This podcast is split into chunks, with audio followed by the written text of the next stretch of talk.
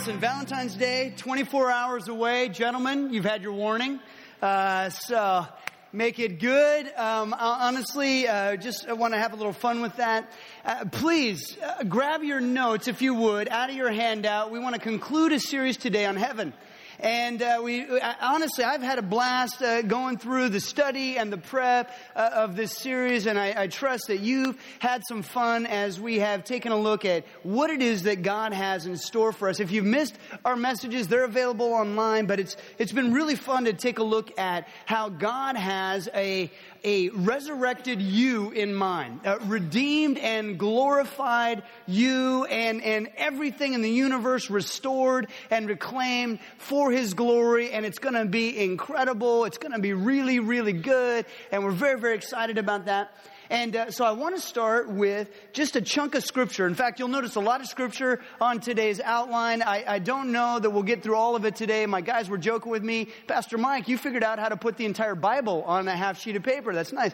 Um, we're going to go through a lot of this, but the, but the point is, there is always more to talk about. The scripture uh, reveals so much about our eternal home. We're very, very excited about it. So there's a lot to delve into. Today's message is called Time for a Little R&R.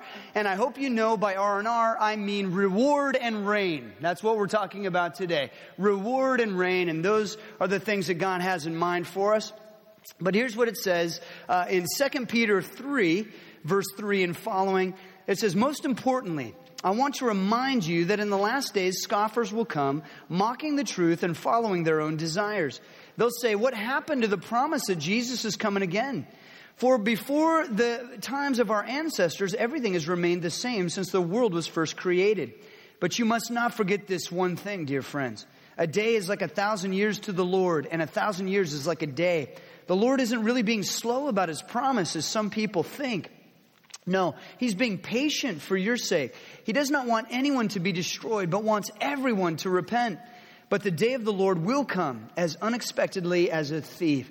Then the heavens will pass away with a terrible noise, and the very elements themselves will disappear in fire, and the earth and everything on it will be found to deserve judgment. Since everything around us is going to be destroyed like this, what holy and godly lives you should live, looking forward to the day of God and hurrying it along on that day, he will set the heavens on fire and the elements will melt away in the flames. But we are looking forward to the new heavens and the new earth that he has promised, a world filled with God's righteousness. So the scripture's clear and, and we know that there's even argumentation today. How could Jesus be coming again? It's been 2,000 years since he came the first time and the argument is simply this, that God is being patient.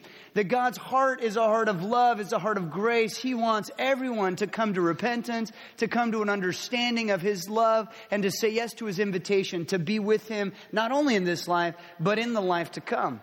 And then it talks about us um, looking forward to that day of the Lord. And, and Peter talks about how everything will be, uh, you know, uh, you know, God's going to fire it up, right? Like everything's going to be purified with fire. And again, if you want to uh, kind of think about how the Bible works symbolically, systematically, you recognize that in Genesis, God purified the earth through water. And in the day of the Lord, He will purify all things through fire. And then through that purification process, there will be a new heaven and a new earth, and we will have new and glorified bodies enjoying that experience with God. And it's interesting to note that whether you're talking about the book of Psalms or Isaiah or Daniel, or whether you're looking in the New Testament at the words of Jesus or Peter or Paul, or even in the book of Revelation, the apostle John, the language that's used in the scripture is consistent throughout that uh, God really has given us a very interesting and cool revelation of the life to come. And so I want to encourage you today to imagine what it will be like when you walk that road and you enter into the gates of the New Jerusalem and you're walking along that golden path and you just experience the city of God as you enter it and there's a great multitude present at the gates and they're cheering and they're yelling and they're chanting and, and you wonder what's all the fuss about? Why are they so excited? Maybe you're walking in in front of Billy Graham or something. You turn around, no, he's not there. And it's you that they're cheering for and you see your name on the banners and, and they're chanting your name, excited about your arrival and you can barely take it in. You can barely take in the splendor of the city or the vibrancy or the, of the colors or the noise of myriad voices who all seem to know you and celebrate your arrival. And in the midst of that confusion, you see Jesus Christ step forward and he puts his hands on your shoulders and he looks you in the eye and he knows every struggle you've ever had. And he knows every failure you, have ever endured and he knows every success that you've ever uh, enjoyed. And He looks at your eyes and is filled with love.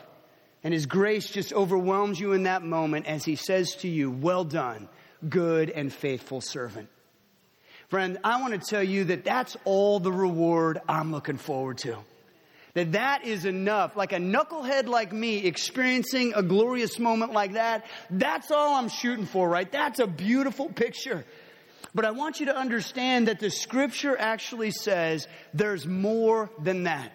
Jesus actually talks about the reality of there being reward even on top of that glorious experience. And so, if you're filling in the blanks, please fill in this blank that we will be rewarded in eternity.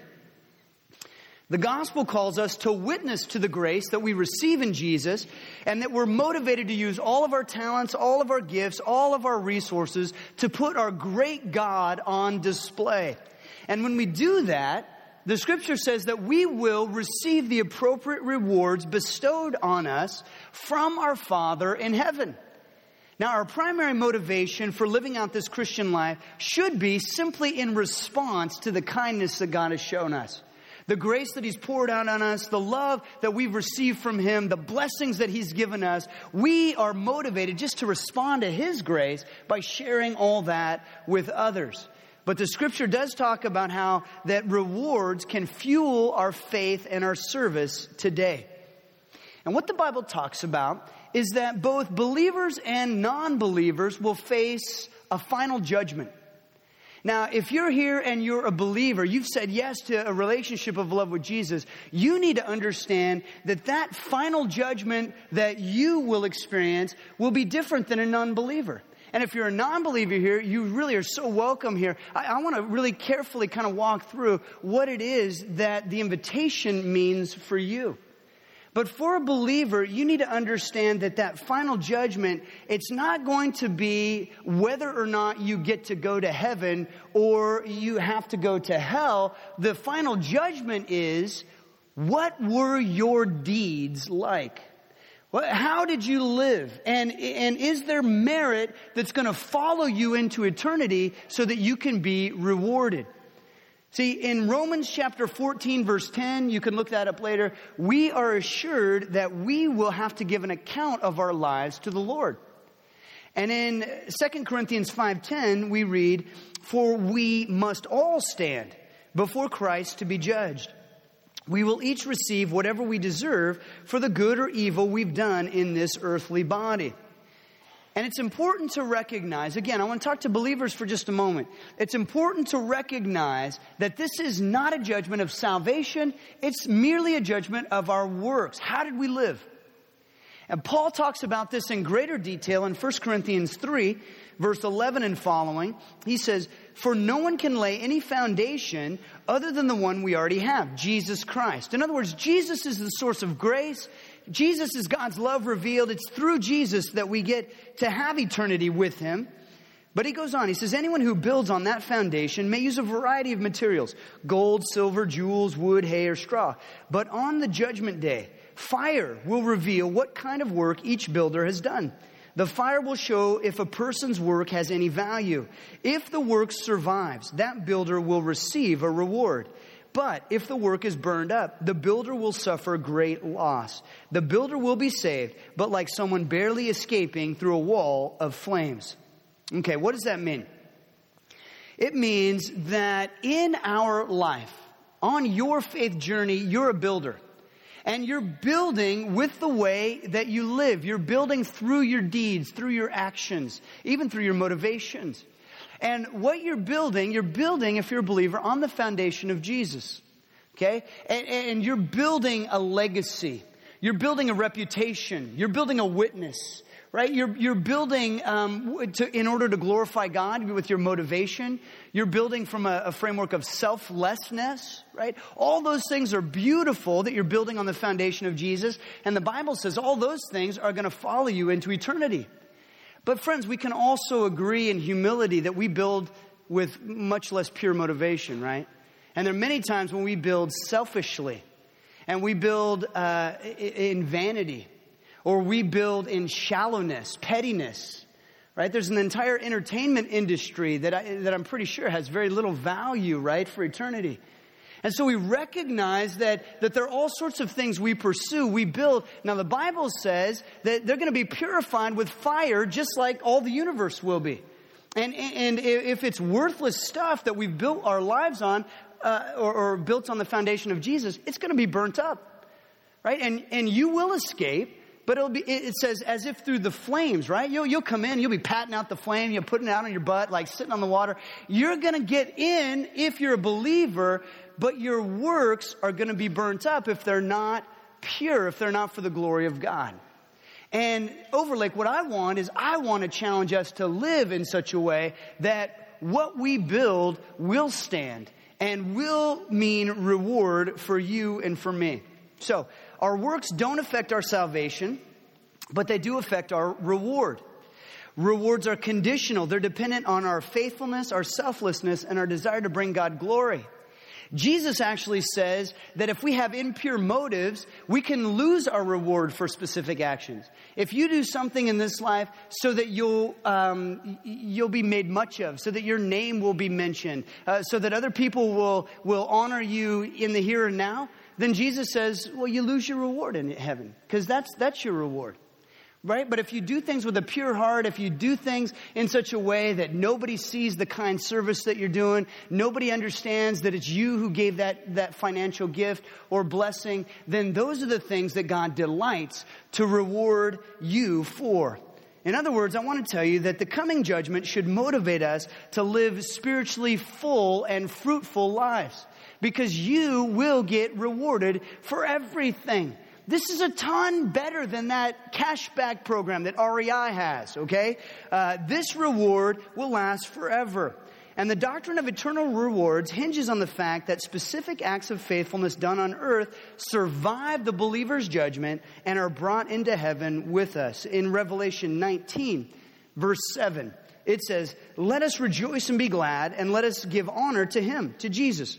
For the time has come for the wedding feast of the Lamb, and his bride has prepared herself. The church is his bride. So we're preparing ourselves. It says, She has been given the finest of pure white linen to wear. Now check this out. For the, the fine linen represents the good deeds of God's holy people. Think about that for a moment. The good deeds that you do, God's holy people, the good deeds that we do we are literally adorning the bride of Christ. So friends, let's, let's dress her up well, right? Let's give her beautiful clothes to wear and recognize that we are presenting the bride of Christ to him on that last day. And it's our good works and the works done for God's kingdom that clothe her beautifully.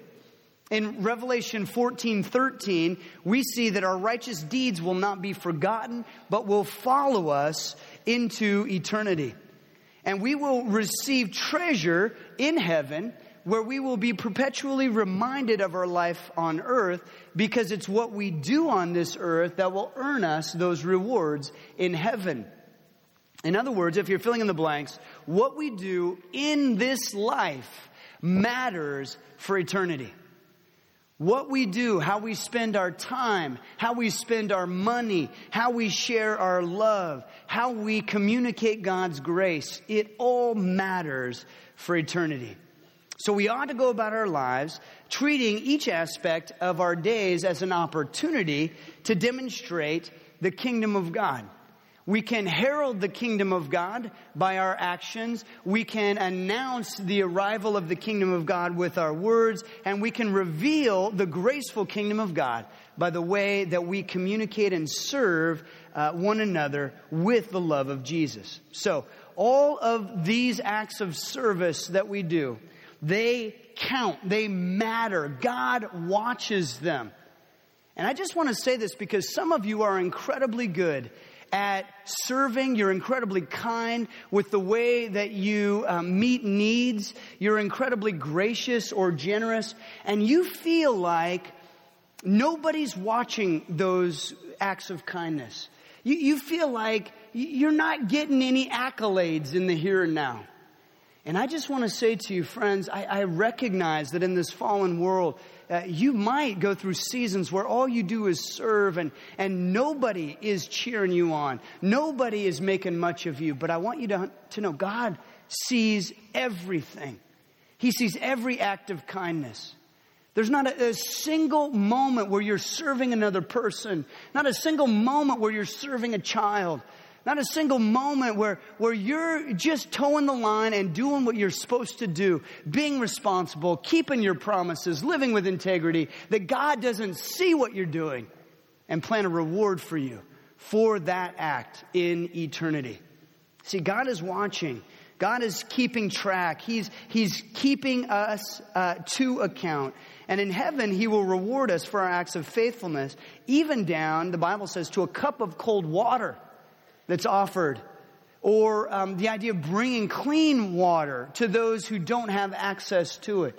Jesus says in Mark 9 41, if anyone gives you even a cup of water because you belong to the Messiah, I tell you the truth, that person will surely be rewarded. Randy Alcorn wrote a book called The Treasure Principle. And in The Treasure Principle, he bases the entire book on the promise that we cannot take our resources with us when we die. But he argues we can send it on ahead to eternity. And this is what he says. He says, Do you wish you cared more about eternal things? Then reallocate some of your money, maybe most of your money from temporal things toward eternal things. Now, what he's saying is exactly what Jesus Christ said in Matthew chapter 6, verse 19. Jesus says, Don't store up treasures here on earth where moths eat them and rust destroys them, where thieves break in and steal. Store your treasures in heaven, where moths and rust cannot destroy, and thieves do not break in and steal. Wherever your treasure is, there the desires of your heart will also be. In other words, you can't take it with you, friends but you can send it on ahead. You can't take it with you. We have such a limited time here on planet Earth. I just this morning in between services heard the story. Yesterday morning, a 29 year old athlete was found dead in his bed. Doctors don't understand why. It breaks my heart because I know this family and I know their story and I know that uh, it's been fraught with grief.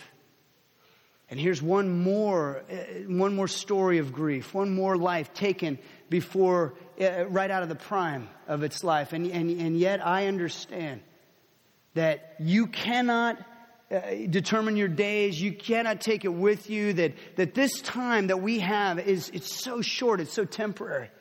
But friends, we can store our treasures in heaven and we can send them on ahead. And Jesus says in Luke 12 33, sell your possessions and give to those in need. This will store up treasure for you in heaven. And the purses of heaven never grow old or develop holes. I love that picture, right? Like, like nothing's going to fall out. The, the, the coins won't fall out. The Dentyne that you keep in your purse, like it will all be there forever, right? Because it's in heaven. Your treasure will be safe. No thief can steal it and no moth can destroy it. And in the margin of my Bible, I, as I was reading that passage, I wrote down these words. This is a risk-free investment.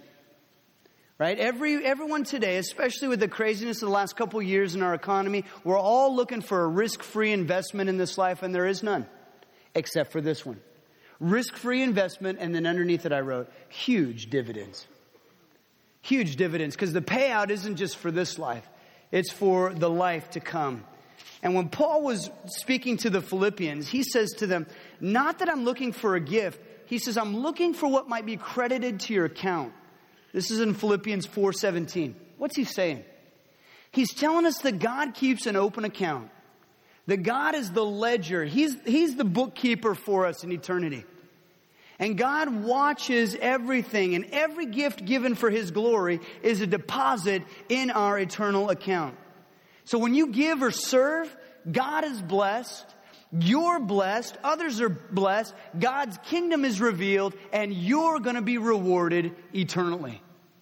And that's a huge dividend. That's win across the board. And in Luke 14, 12, Jesus tells us to give to the poor, the crippled, the lame, the blind. And then he says, although they can't repay you, you will be repaid at the resurrection of the righteous. So if we give to those who cannot reward us, Jesus says, I will repay you myself in eternity. Isn't that an amazing promise? Jesus himself rewarding us in heaven. Now, uh, some of you, this is the first time you've ever thought about the idea of rewards in heaven. And so you're wondering, well, wait a second, Pastor Mike, is it wrong to be motivated by rewards in heaven?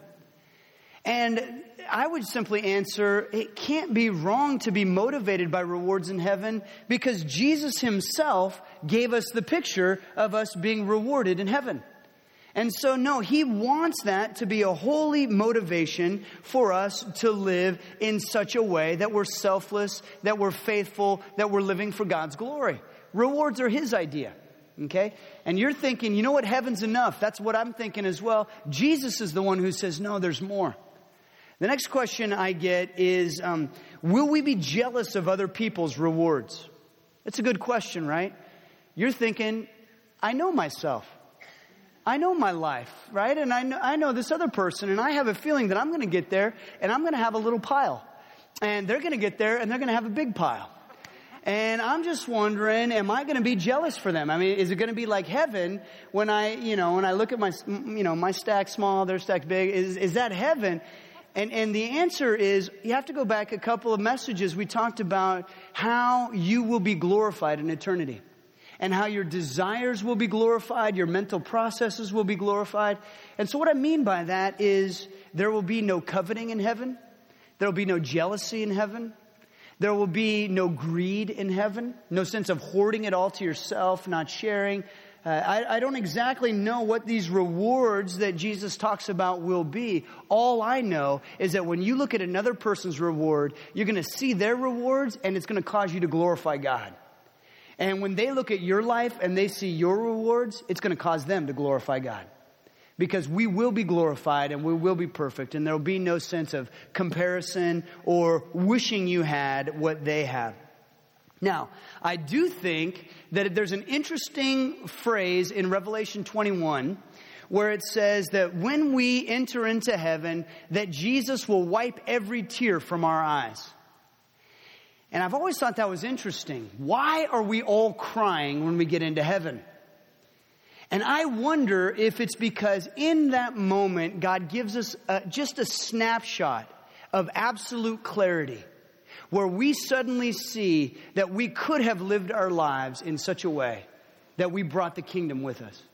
That we could have invested our resources in such a way, we could have used our time in such a way, we could have sh- shared our love in such a way that the kingdom of God was brought with us, and, and then we would have seen what we would have been rewarded with uh, because of that investment, and we're just stricken in a moment like Oscar Schindler at the end of Schindler's List. If you remember that great movie where he's brought the, this group of, of Jews um, through this Nazi persecution in Germany and, and he ended up uh, having to purchase them for his factory, but he kept them all alive through this horrific war, World War II. And at the end of it all, when the war's over, he's, he's being urged to flee by his friends now, these, these, his Jewish companions. And they urge him to flee and, and and as he's going out, he suddenly realizes, you know, my watch. I could have sold my watch and I, I would have kept one more alive. My car. I could, I could have sold my car and I would have kept five more alive. And suddenly it just reveals to him, now that the, the horror of war is over, he sees even a, a deeper glimpse about how he could have invested in saving lives. And I wonder if that's going to be the picture that we get. And then we walk into heaven, we see, oh, oh we, we could have done this. We could have been this generous. We could have been this kind. We could have brought the kingdom, but we didn't. And then Jesus is going to wipe those tears from our eyes. And his grace is going to overwhelm us, and his love is going to envelop us. And we're entered into eternity with him. I want to show you a video. And to me, it, it, it's an incredible picture of reward. It, there's this African man. And when he was a boy, he was, um, he became a part of the Compassion Child Sponsorship Program in Africa. And so as a four-year-old, he was cared for uh, by being sponsored. And I know many of you, through World Vision or Compassion or some other organization, you sponsor children overseas. Well, this is a video clip of him as an adult now. And he is, um, he's actually schooling here in the States. He's preparing to be a pastor. He's finishing seminary. And he's uh, sponsoring a child himself. And, and I'd love for you to see this video and, and just think about the picture of reward that God has for us. I just love that picture. I mean, the, the man can't even talk, right? He's just weeping. He's just so thankful that that man, at 20 years old, and a Canadian, no less, because of Jesus Christ, would begin to sponsor his life you know, what's amazing about it is the Canadian, Mark, right? He's, he's just thinking, it was just 20 bucks a month. That's all, that's all it cost me. But it absolutely changed the trajectory of his life. Friends, isn't that a beautiful picture of reward? See, I don't know exactly what the reward is going to look like, but I imagine it's going to look a whole lot like that. And you're going to see the impact of your life because everything you do matters. Every kindness that you offer matters. Every generosity that you give to bless God's kingdom or to bless somebody else, it matters. It matters not only in this life, but it matters for eternity. And Jesus is the one who talks about, um, he, he gives a parable of the, the servants. There are three servants, he says. And there's a master of these servants. The master is going to go away, so he gives each of these servants um, some money to invest. He gives them bags of silver. And, and two out of the three servants, they take that as an opportunity and they invest that silver wisely. And then when the master returns, they have not only the original investment, but they have a return on the investment to offer the master. The third one doesn't. But those two servants who invest well, the master is very pleased with them. And Jesus tells us that story so that we'll understand we have been given so much to invest. We've been given time, we've been given resources, we've been given relationships.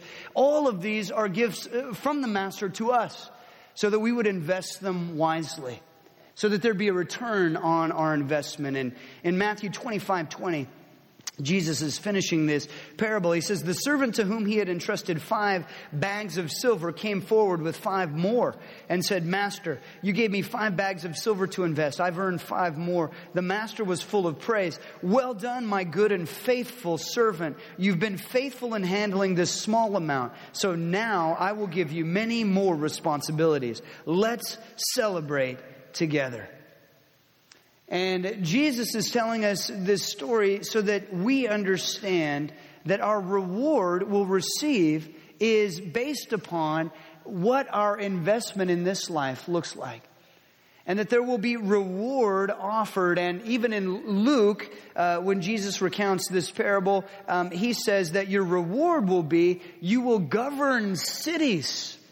And as many cities uh, you'll govern as bags of uh, silver that you were able to offer me as return on your investment. There's a link between our investment, what we see, you know, return in terms of how we serve today.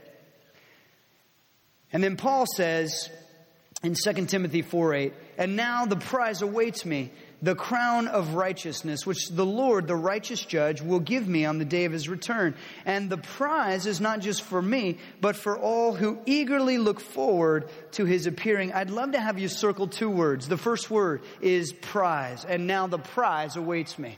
Circle the word prize. And then the second word is crown. Circle the word crown, the crown of righteousness.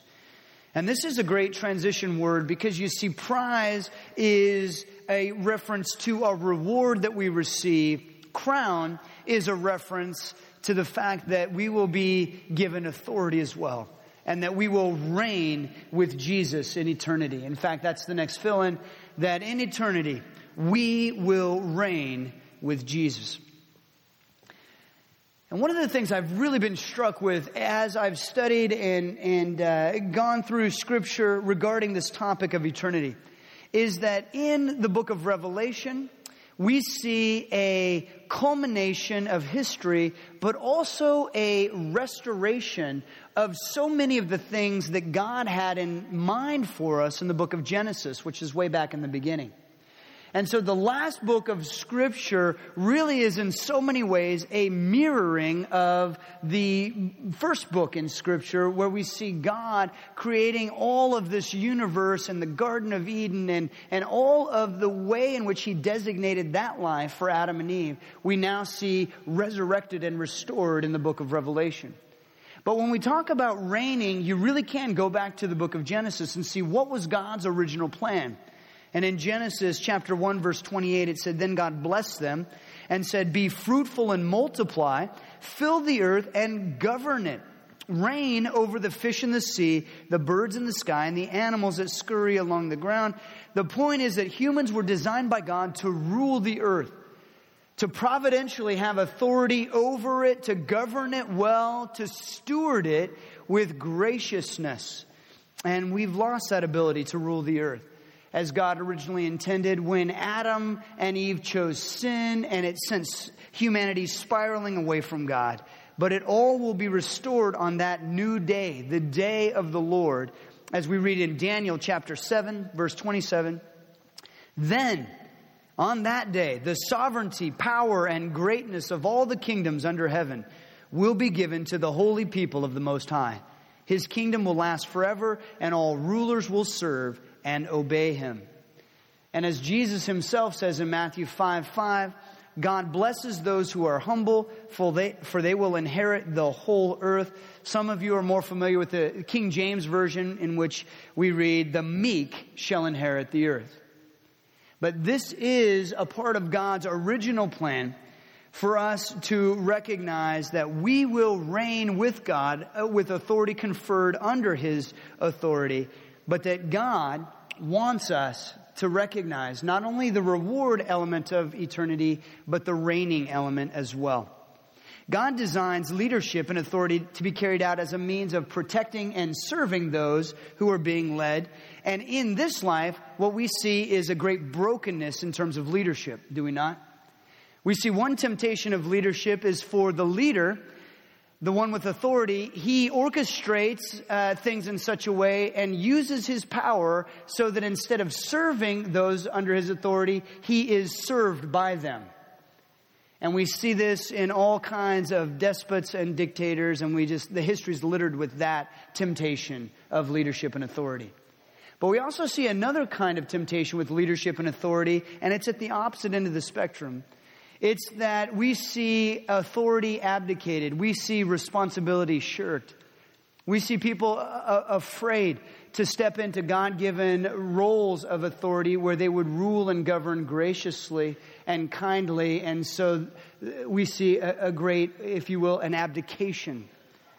And so often we see that both of these things are realities in this life.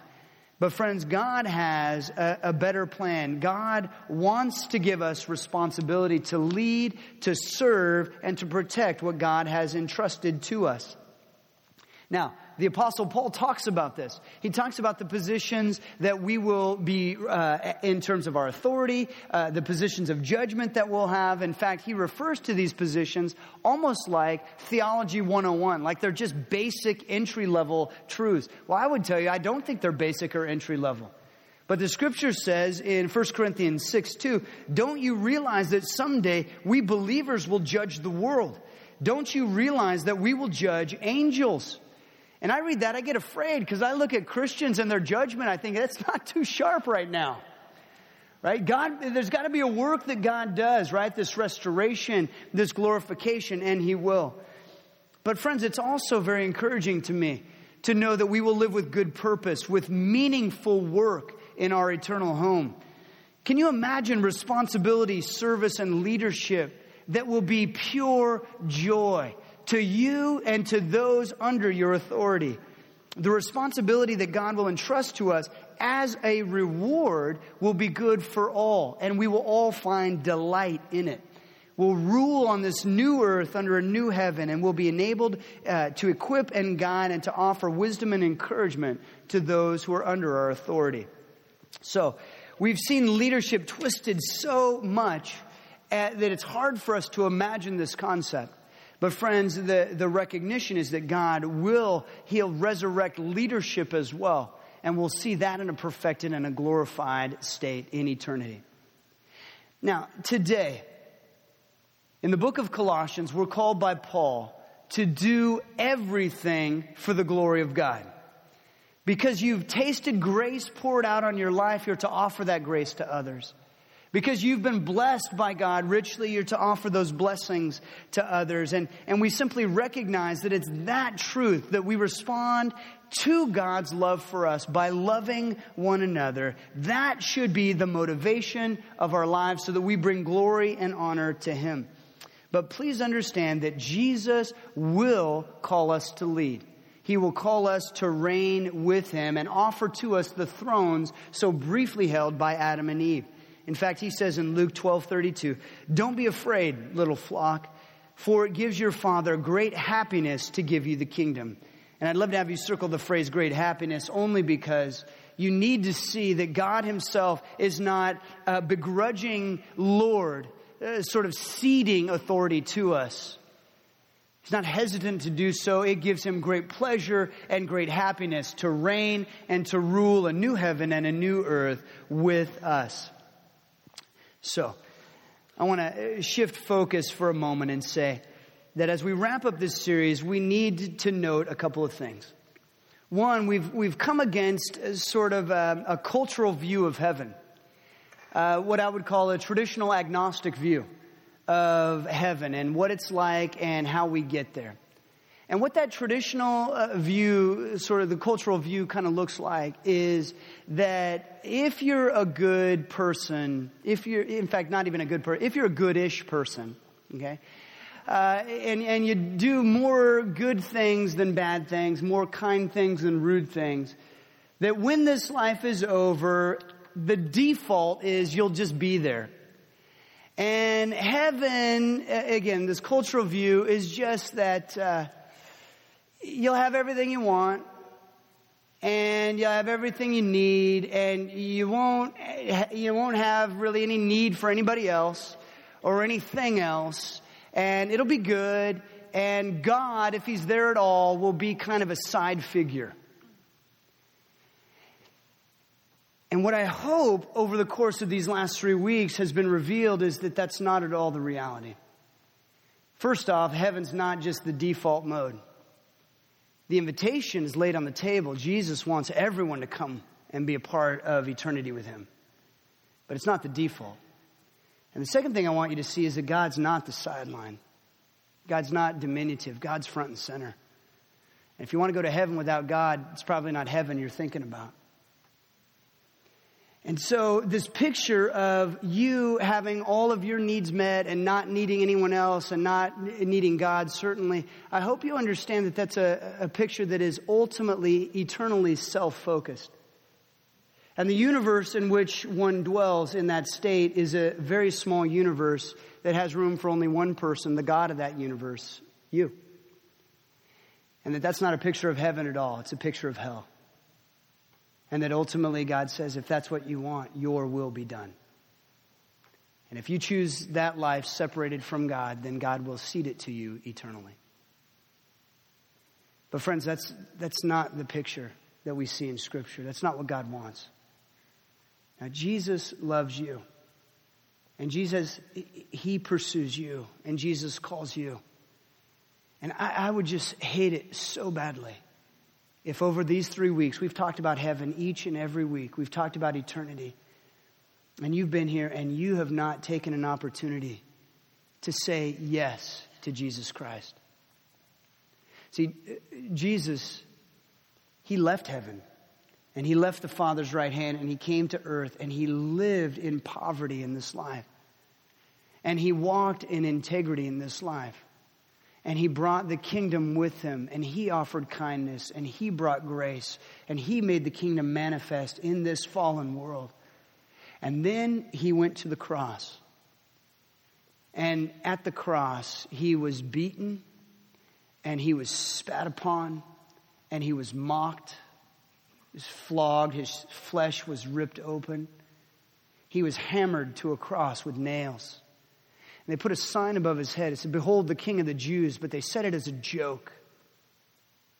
And he was raised up on that cross, and he died on that cross for sin, but not for his own sin. Jesus never sinned. No, he, he died that death for your sin and for my sin. He never sinned. I sin all the time. And so Jesus Christ died on the cross so that the full wrath of God on sin would be spent upon that act, upon that cross.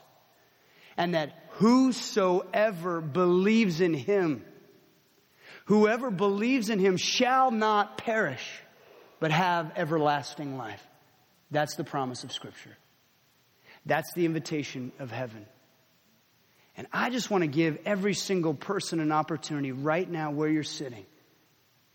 Eh, to everyone who's listening to my voice, I, I want to give you the opportunity to say yes to Jesus right now, to settle the question of your eternity today. Because you can settle it by saying yes to Jesus, by believing in the work that he accomplished on the cross, by believing that he rose again from the dead, not only proving that he was who he said he was, God in the flesh. But that by that resurrection, he was the very first to open up the door of the resurrection that all of us will enjoy at some, some point in time. So I want to give you this opportunity. I recognize that we've talked about heaven, and for some of us, we go, oh, so what does it mean for us today? We look ahead, we look to eternity. What does it mean for us today? And today, I would simply tell you that this scripture holds true. 2 Corinthians 5 9. It says, whether we're here in this body, in other words, in this life on this earth, or whether we're away from this body, whether we've died and entered to e- eternity, our goal is to please Him. And you can circle, circle that, you can underline that, you can memorize that. Our goal does not change. Whether we're here, whether we're in eternity, our goal is to please our Lord and our Savior, Jesus Christ. And so I would just say, friends, you track with me today, you've tracked with me for the last couple of weeks. In light of heaven, how amazing this place is that God has prepared for us. Doesn't it make sense that we would live as invitationally as possible? I mean, doesn't it make sense that we would share Christ's love with as many people as possible? That, that, we would bring our kindness and, and our A game as much as possible, that we would be giving, that we would be generous, that we would be serving, that we would be fueled by God's Spirit and committed to God's movement and inspired by God's Word and faithful to God's call. I mean, doesn't that make sense? Because you know, with this view of heaven, that one day we will enjoy our renewed bodies and our redeemed minds. That we will be in a restored universe where we will be rewarded for our good deeds and we will reign with our resurrected Savior forever and ever. Friends, as, I, I, I just give this as a caveat, a disclaimer, because I, I know I listen to myself online every once in a while. It's a painful experience, but I do. I try to get better. And I know sort of my limits as a communicator. I spent three weeks talking about heaven. And I simply want you to understand that no matter how good or well placed or articulate my words might be, And no matter how God has worked in your mind and imagination to give you a vision of the reality of heaven, I want you to understand that as good as we can think it, and as good as we can talk it, and as good as we can imagine it, the reality of heaven is infinitely better still. It is so good what God has invited us into. It is so amazing. And so I want to close with these words from Scripture. Again, the Apostle Paul quotes these in 1 Corinthians 2 9. He says, That's what the Scriptures mean when they say, No eye has seen, no ear has heard, and no mind has imagined what God has prepared for those who love Him. It's going to be really good. Really, really good. And I want to encourage you not to miss heaven. So why don't we do this? Why don't we pray together? And I want to give everybody an opportunity to respond to Jesus today. So if you're here, you're already a follower of Jesus, this is an opportunity for you.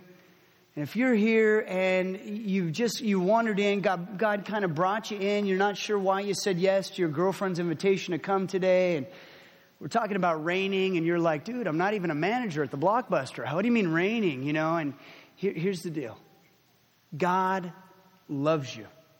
Jesus loves you so much that he died on the cross. He went through hell so you'd never have to go. And the invitation is on the table. Would you say yes to it today? Let's pray together. Jesus, I want to say thank you for the way in which you love us. How practical, how tangible, how real your love is for us. I want to say thank you for the fact that you could have left us in our sin.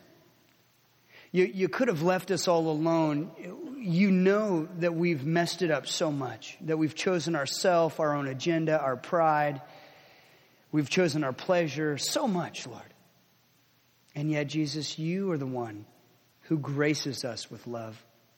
You're the one who graces us with forgiveness. And then you grace us with eternity.